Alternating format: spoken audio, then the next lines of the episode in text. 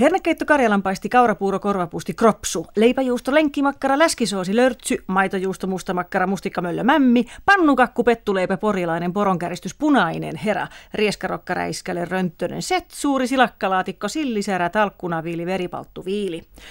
Tällaisia pohdin valmistautuessani omaan valtiovierailuni samaan aikaan, kun yksi amerikkalainen isoisä pysäytti Helsingin liikenteen päästäkseen lapsenlapsensa kanssa lenkkitossuostoksille ja italialainen oikeistopoliitikko maisteli suomalaisia ruokia Sibeliuksen kantakapakassa.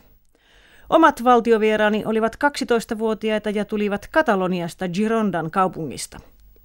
Ikeapatjat, Marimekon lakanat ja muumipyyhkeet kelpaisivat varmasti muillekin valtiovieraille, joten olin tyytyväinen alkuasetelmaan. Mutta mitä ihmettä syötän kahdelle katalaanille, jotka tulevat Euroopan parhaiden patojen ääreltä, eivätkä tiedä miltä maistuu raakana Israelissa lentokoneeseen pakattu tomaatti? Kenties aamupalaksi länsisuomalaista talkkupöperöä. Vaihteluvuoksi jonain aamuna savolaista kouratalkkunaa. Se on veteen keitetty tiukka puuro, josta puristetaan tappimaisia möhkäleitä. Mätkäytän tappimaiset möhkäleet katalaanien lautasille ja sanon, this is kouratalkkuna from Savo. Evääksi päivärientoihin annan tytöille pohjalaista muttia tai pepua. Jos ette tiedä, mutin ja pepun ero on veden lämpötilassa. Mutti tehdään kuumaan veteen, pepu kylmään. Molempien maku syntyy veden, ohran ja suolan yhdistelmästä. Lounaslistallani on sisäelinhöystö mykyrokka, perunahakkelus mökköpiirakka sekä luusta ja vedestä valmistettu klimppisoppa päivälliseksi kesäkeittoa, tillilihaa ja lipeäkalaa. Jos vielä valittavat nälkäänsä, isken pöytään maksalaatikkoa ja muikkuhyvää.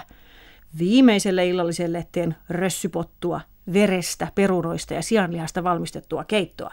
Voilà! Ressypottu, sanon katalaaneille ja pyydän heitä lausumaan sen. Yes, ressypottu, blood, pig and potatoes. Mutta tytöillä olikin omat eväät, kinkkuja, makkaroita ja juustoja – olivat tainneet kuulla Silvio Berlusconin Suomen reissuista. He olivat kyllä hyvin uteliaita ja halusivat tietää, mitä Suomessa syödään. Tietenkään emme syö mykyrokkaa, mökköpiirakkaa ja potturössyä. Kerroin, että syömme pizzaa, pastaa, vokkia, nugetteja ja takoja. Juhlapäivänä paistamme pihvit. Tytöt hymyilivät helpottuneina. En tainnut mainita pinaattia, verilettuja enkä siskomakkarakeittoa. Entä mitä sai Silvio Berlusconi Suomessa? Alkupalaksi jänisrillettejä, tattikreemin ja vesimelonin kanssa sekä merilohi tartaria, sitruuna, limepyreetä, kurkkua ja mallaskrumblea. Kaskunen itse näitä keksinyt. Tosin en tiedä, mitä mallaskrumble ja jänisrillette ovat. Varmaan pohjoiskarjalaisia herkkuja. Pääruuaksi Berlusconi sai poroa ja potkaa, vadelmakastikkeessa jälkiruuaksi juustoja ja suklaakakkua. Lehdistön riemuksi Berlusconi kehui suomalaista ruokaa. Se oli petkutus. Berlusconi ei vieläkään tiedä, mitä on suomalainen ruoka.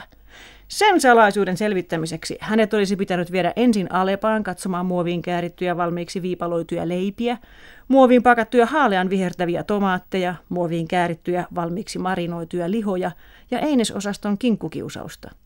Sitten Berlusconi olisi nauttinut lounaan suomalaisen yhteiskunnan lippulaivassa peruskoulussa, jonka tarjoama lämmin lounas on Suomi-brändin peruskivi – Viime perjantaina olisi ollut kasvispyöryköitä ja raasteita. Illallisen Berlusconi olisi nauttinut Suomen suosituimman ravintolan ABC-ketjun noutopöydän linjastosta. Vasta sitten hän olisi ollut valmis kommentoimaan suomalaista ruokaa.